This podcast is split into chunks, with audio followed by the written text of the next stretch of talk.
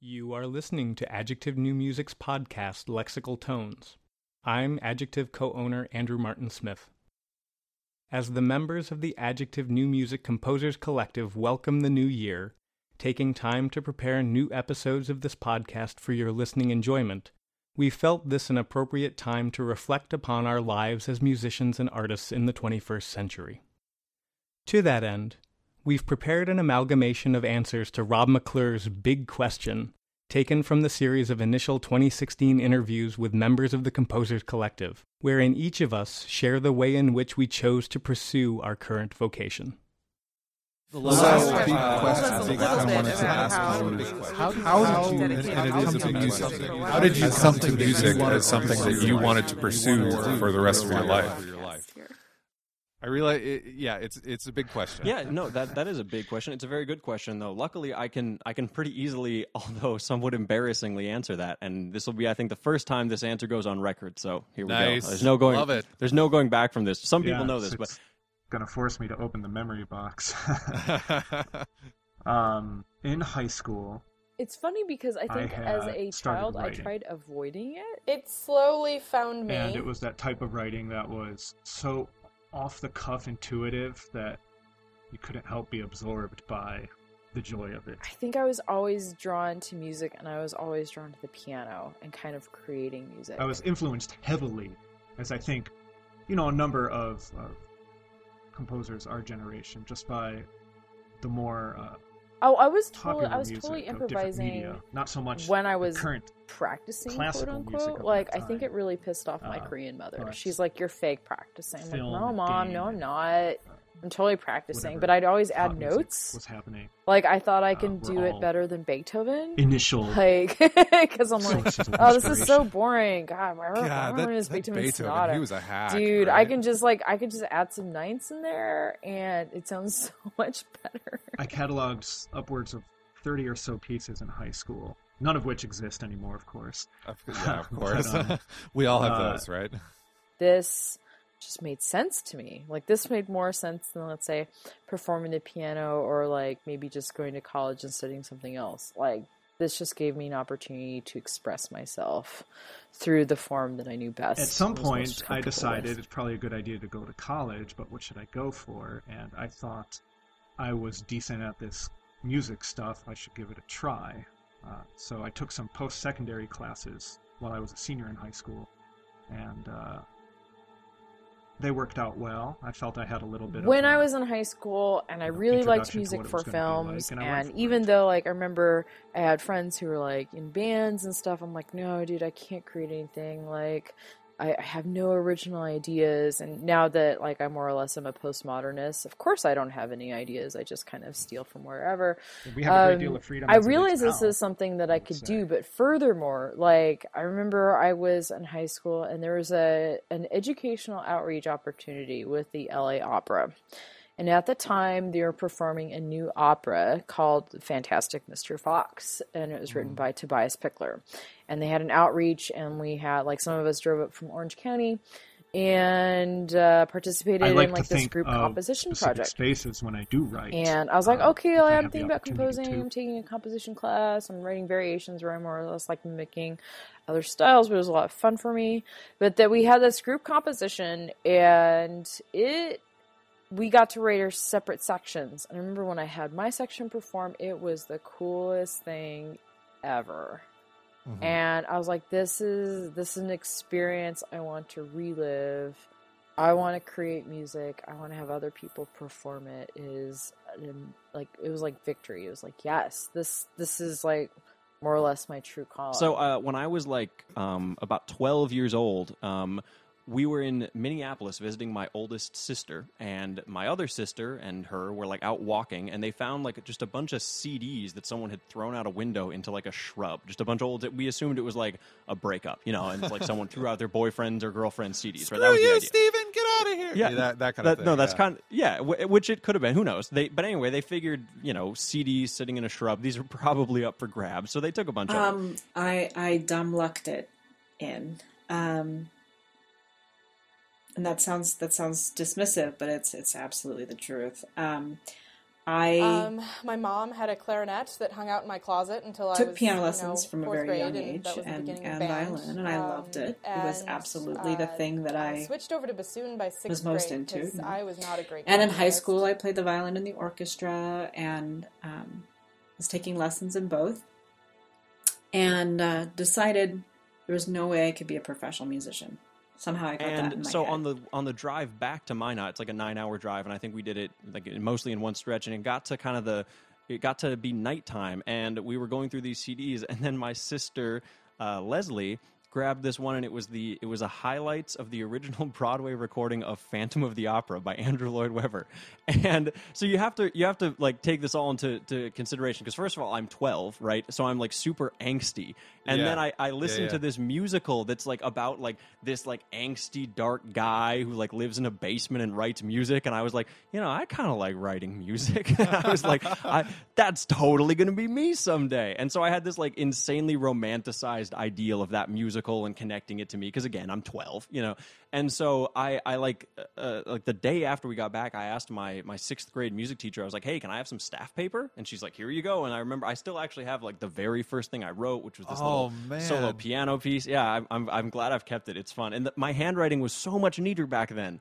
Um, I seem to remember when I was a young kid um, seeing concerts because I grew up in DeKalb, Illinois. It's it's not a large town, but it's it's a decent sized college town, about an hour and a half outside of Chicago. This is interesting because maybe my answer is similar to uh, a lot of other artists or a lot of other musicians, I should say, or maybe other artists in general. And and perhaps we've had this conversation before, but I I didn't decide that I was going to be a musician uh, at a young age. Uh, I, I was involved in music, I was doing music, but until the summer after my junior year of high school, I was not going to be a musician. and um, the university there, where I actually did both my undergrad and my master's, Northern Illinois University, had a lot of music going on. There was always concerts that you could go but the to. bassoon really led to some wonderful opportunities. I was in the Syracuse Symphony Youth Orchestra, and uh, I studied with the principal bassoonist for Syracuse Symphony at the time was uh, Greg Quick, and I loved lessons with him. There's still um, there are still things I rely on that he said to me in those lessons years ago that I teach my students or that I call on on a daily basis as I'm I'm working. I remember when uh, I was choosing to audition in performance, he said, I want you to have something else that's, you know, I want you to consider. You're going to be a good bassoonist, but I want you to consider some more stability. And I came back, I think, two weeks later and said, I'm going to be a composer too. And he said, That's not what I meant. that is not what I meant. Not at all. I meant like a lawyer. Or and so an by the time I was finishing high school, like I realized that like I'm going to do music. And I, I was a singer. I was in theater. I played violin. I wasn't sure of the track, so for a while I was maybe going to go into musical theater and then vocal performance. And then I, I heard about this degree program at Concordia where I could study theory composition, and I, I found my way there. And there was really no going back from that point. I, I was a music major in composition from day one, and I have never never never faltered from the path. I just figured let's go like if I, if you're gonna study music composition, you just got to you just got to go for it. Head head down. I had know? other things I was going to explore. Uh, you know, I was going to be a history teacher. Uh, I was going to be an entomologist. There were other things on my plate, right? That I that I that I would think I would be doing. And so I went to the University of Oregon and I was going to be a biology major with a pre med and a music minor. And um, so I went there and I was taking almost exactly half of each. And I had 8 a.m. chemistry that was just brutal. Ugh. And I absolutely love my, my music classes. and um, I ran into my high school orchestra director during the state solo competition. He said, "Why are you Why are you not a music major?" And for some reason, it was like he was giving me permission to do it. I mean, it just sounds so stupid. Um, and then, if you look at my transcript, please don't. But if you look at my transcript after that, it um, bounces around. One one semester it's a violin major, and then it's a piano major, and then music ed. I did music ed for a year. and I, you know, the idea of thinking I want to play the saxophone. I want to play in a band. I want to play uh, music. I just remember that from from early, early on. I actually started. I, I mean, compared to a lot of musicians, I started late. You know, I didn't pick up an instrument until I was 14, and I didn't uh, join like a school ensemble until 16 and but it all happened very quickly for me. Um, my first instrument is a guitar and i was in a band a rock band you know singing and playing guitar in high school and that uh, that led me be, because the uh, you know a couple other members of the band they were in the concert band at school so they were like, "Oh, you should join. Yeah, we we're in the jazz band and everything. You should just you know you should play guitar in the jazz band." Never mind the fact that I have no idea how to play jazz chords and like it was just it was a bad idea from the beginning. But I to be in the jazz band, you had to be in the the sit down concert band. So I joined, and the director was like, "Well, you know, what do you think you could do?" I had no idea. He's like, uh, "Go play a drum." and he he had like just just horrible disdain for for drummers, you know, percussionists. Oh no! So I I started off kind of on the wrong foot. My uh, high school string teacher, he, great violinist and great teacher, but he he uh, like hated Brahms and onward. I mean, honestly, like he he was like we play ro- like rococo music, and that's oh, what we do, you know. Wow. And so I I honestly had no idea of like even the the late. I didn't know what Wagner was. Like all you know, it was just a very isolated musical upbringing.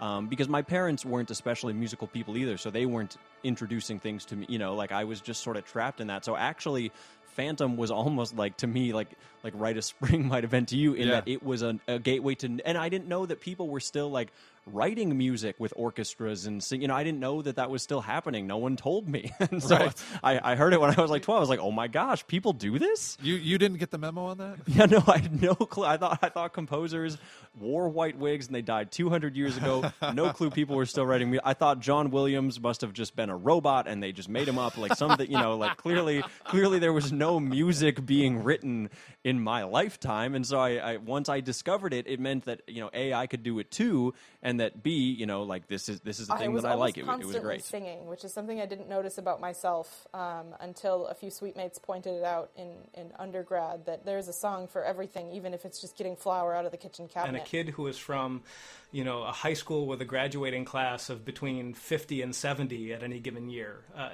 going to an all state or an area all state or an all county was, you know, a lot of fun because you obviously have access to musicians that you wouldn't run into. But even that didn't really get me, you know, into thinking about music as a career. It was when I actually spent a week or more surrounded by other musicians and artists where I said, oh, this is actually a thing that somebody can do, and this is a thing that I like to I do. This is a thing that I want to pursue. some of them down as a kid, and then when I started exploring what I was going to do with my life, I tried my hand at arranging and had a lot of fun in high school. And then, that. just on a whim, um, Dr. Kyr at the University of Oregon uh, runs a gamelan ensemble. Someone gifted it to the university, and nobody there. That's not anybody's specialty. So there, there wasn't a musicologist who um, specialized in gamelan. So what he decided to do was to say, okay, um, it'd be a, too bad if these were wasted. So let's use this as a composer's teaching tool. Mm. So the hmm. composers play in the ensemble, and they have all these sounds, and you can write pieces for it, and you had to figure out your own way of notating it because there's obviously it's we wanted Western musicians to be able to read these things. And so, even though I was a music ed major, I just sat down and I wrote a piece for the. At the same time, I come from a family where nobody else uh, is a musician. I didn't. They didn't know hardly any musicians. Um, and so the idea of someone uh, getting into music early on as a real serious thing uh, before, say, you were, you know, before you were 10 or something like that, that was just very foreign to to people, to my family, and and and to people at that time. And then uh, senior year of high school, my uh, my band director was also the orchestra director. He did he did both jobs. He could play the clarinet and the viola and the violin. Awesome. Um, well, in my senior year, he died, and um, Oh my god. yeah, it was it was actually pretty shocking because he was only in his fifties, and that was actually a kind of a first for me because I, I had I had made it eighteen years without having a person that was very close to me die, Mm-hmm. and um, you know I went to went to his funeral, and that night I went home and I started to write a piece for a combined concert band and orchestra. So basically, orchestra with euphoniums and saxophones. Um, and that piece came very quickly, and we we had a memorial concert for him, and uh, we we performed it. And at the time, I was studying uh, percussion with the CEO of the Toledo Symphony, Bob Bell, at the time, and um, he he came to see it, and he brought uh, Merwin Sue um, to to come to see the concert, and Their artistic administrator. yeah, right? yeah. And after that, the next year of the Toledo Symphony was the 60th anniversary year, and they decided, like, I was the youngest, but they asked me as one of the composers to compose a 60 measure fanfare for the and among the other you know Marilyn Shrude was uh, was also asked and um, you know other local local composers but to me this was a this was a huge thing and this kind of in a way legitimized this whole idea that oh I this doesn't just have to be a hobby you know this could this could be a I real thing I found that I was continuing to try and find creative outlets in a variety of places. Uh, you know, I I wanted to be involved in drama club, and then for a time I was going to write a play, and so I started a play. And I subsequently stopped writing a play. uh, you know, I, ha- I was going to be the next uh, great American author. Uh, I had poems that I was playing with. Um, when I was 12, I started composing music. And, you know, I had, I, by the time I, I was a senior in high school, I had some pieces that my band played for our final concert. Uh, I was trying out all of these different things. Was I going to be a performer? Was I going to be a painter? Was I going to be a playwright?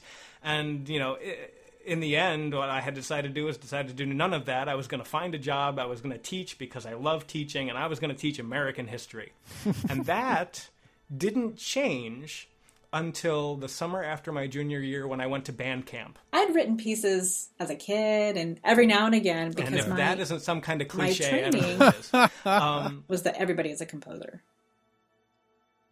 So I had been composing since I started. So I just thought that this was something that musicians did. So it was actually shocking when I met people who didn't compose or thought that this was a weird thing to do or God, you know, wouldn't, wouldn't wouldn't that be a great world? That would be a it- wonderful world. Everybody would Music- be creative. yeah. Oh. Yeah. Anyway, Yeah. anyway, Yeah. continue. and not afraid of it. Anyway, so because that was my background, I just wrote the piece. And he took me aside and he said, So, why aren't you a composition major? And I said, Yeah, why am I not a composition major?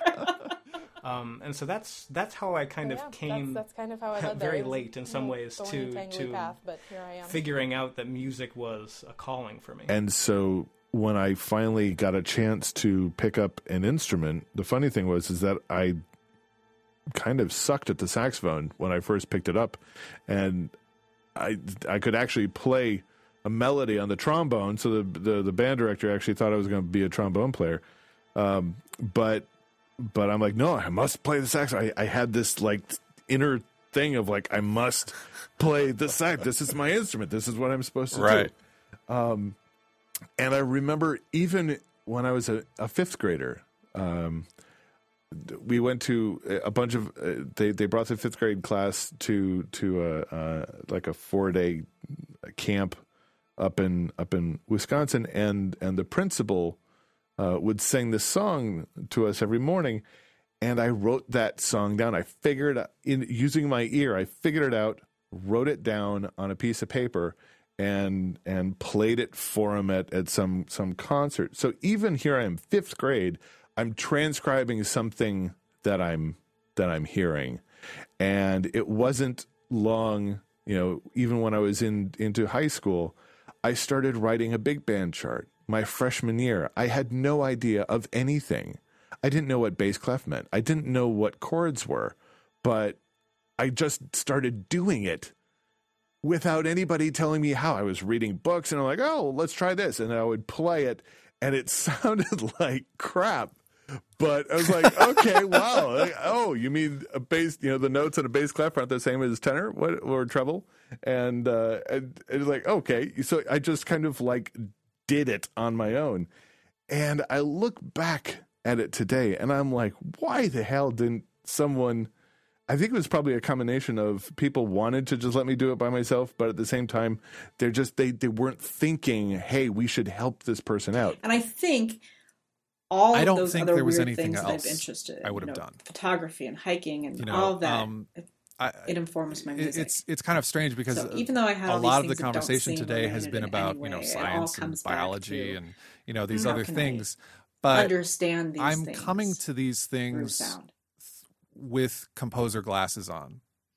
You know, Right. I'm I'm very interested in them, but I would not be a good scientist. I would I would not be a good any of these things. I there there was just nothing else I I wanted to do. I wanted I wanted to be a musician since I first picked up the guitar and it has worked out. I mean that seems very simple to say, but it um you know a, a- again a lot of people uh supporting this decision when I'm you know I'm the only only musician in my family. I'm the only person with a doctorate in my family. I like I I did not come from a musical upbringing at all, Mhm. but I had people surrounding me that were supportive of this idea that being a musician for the rest of your life is something that is not only possible but should be pursued.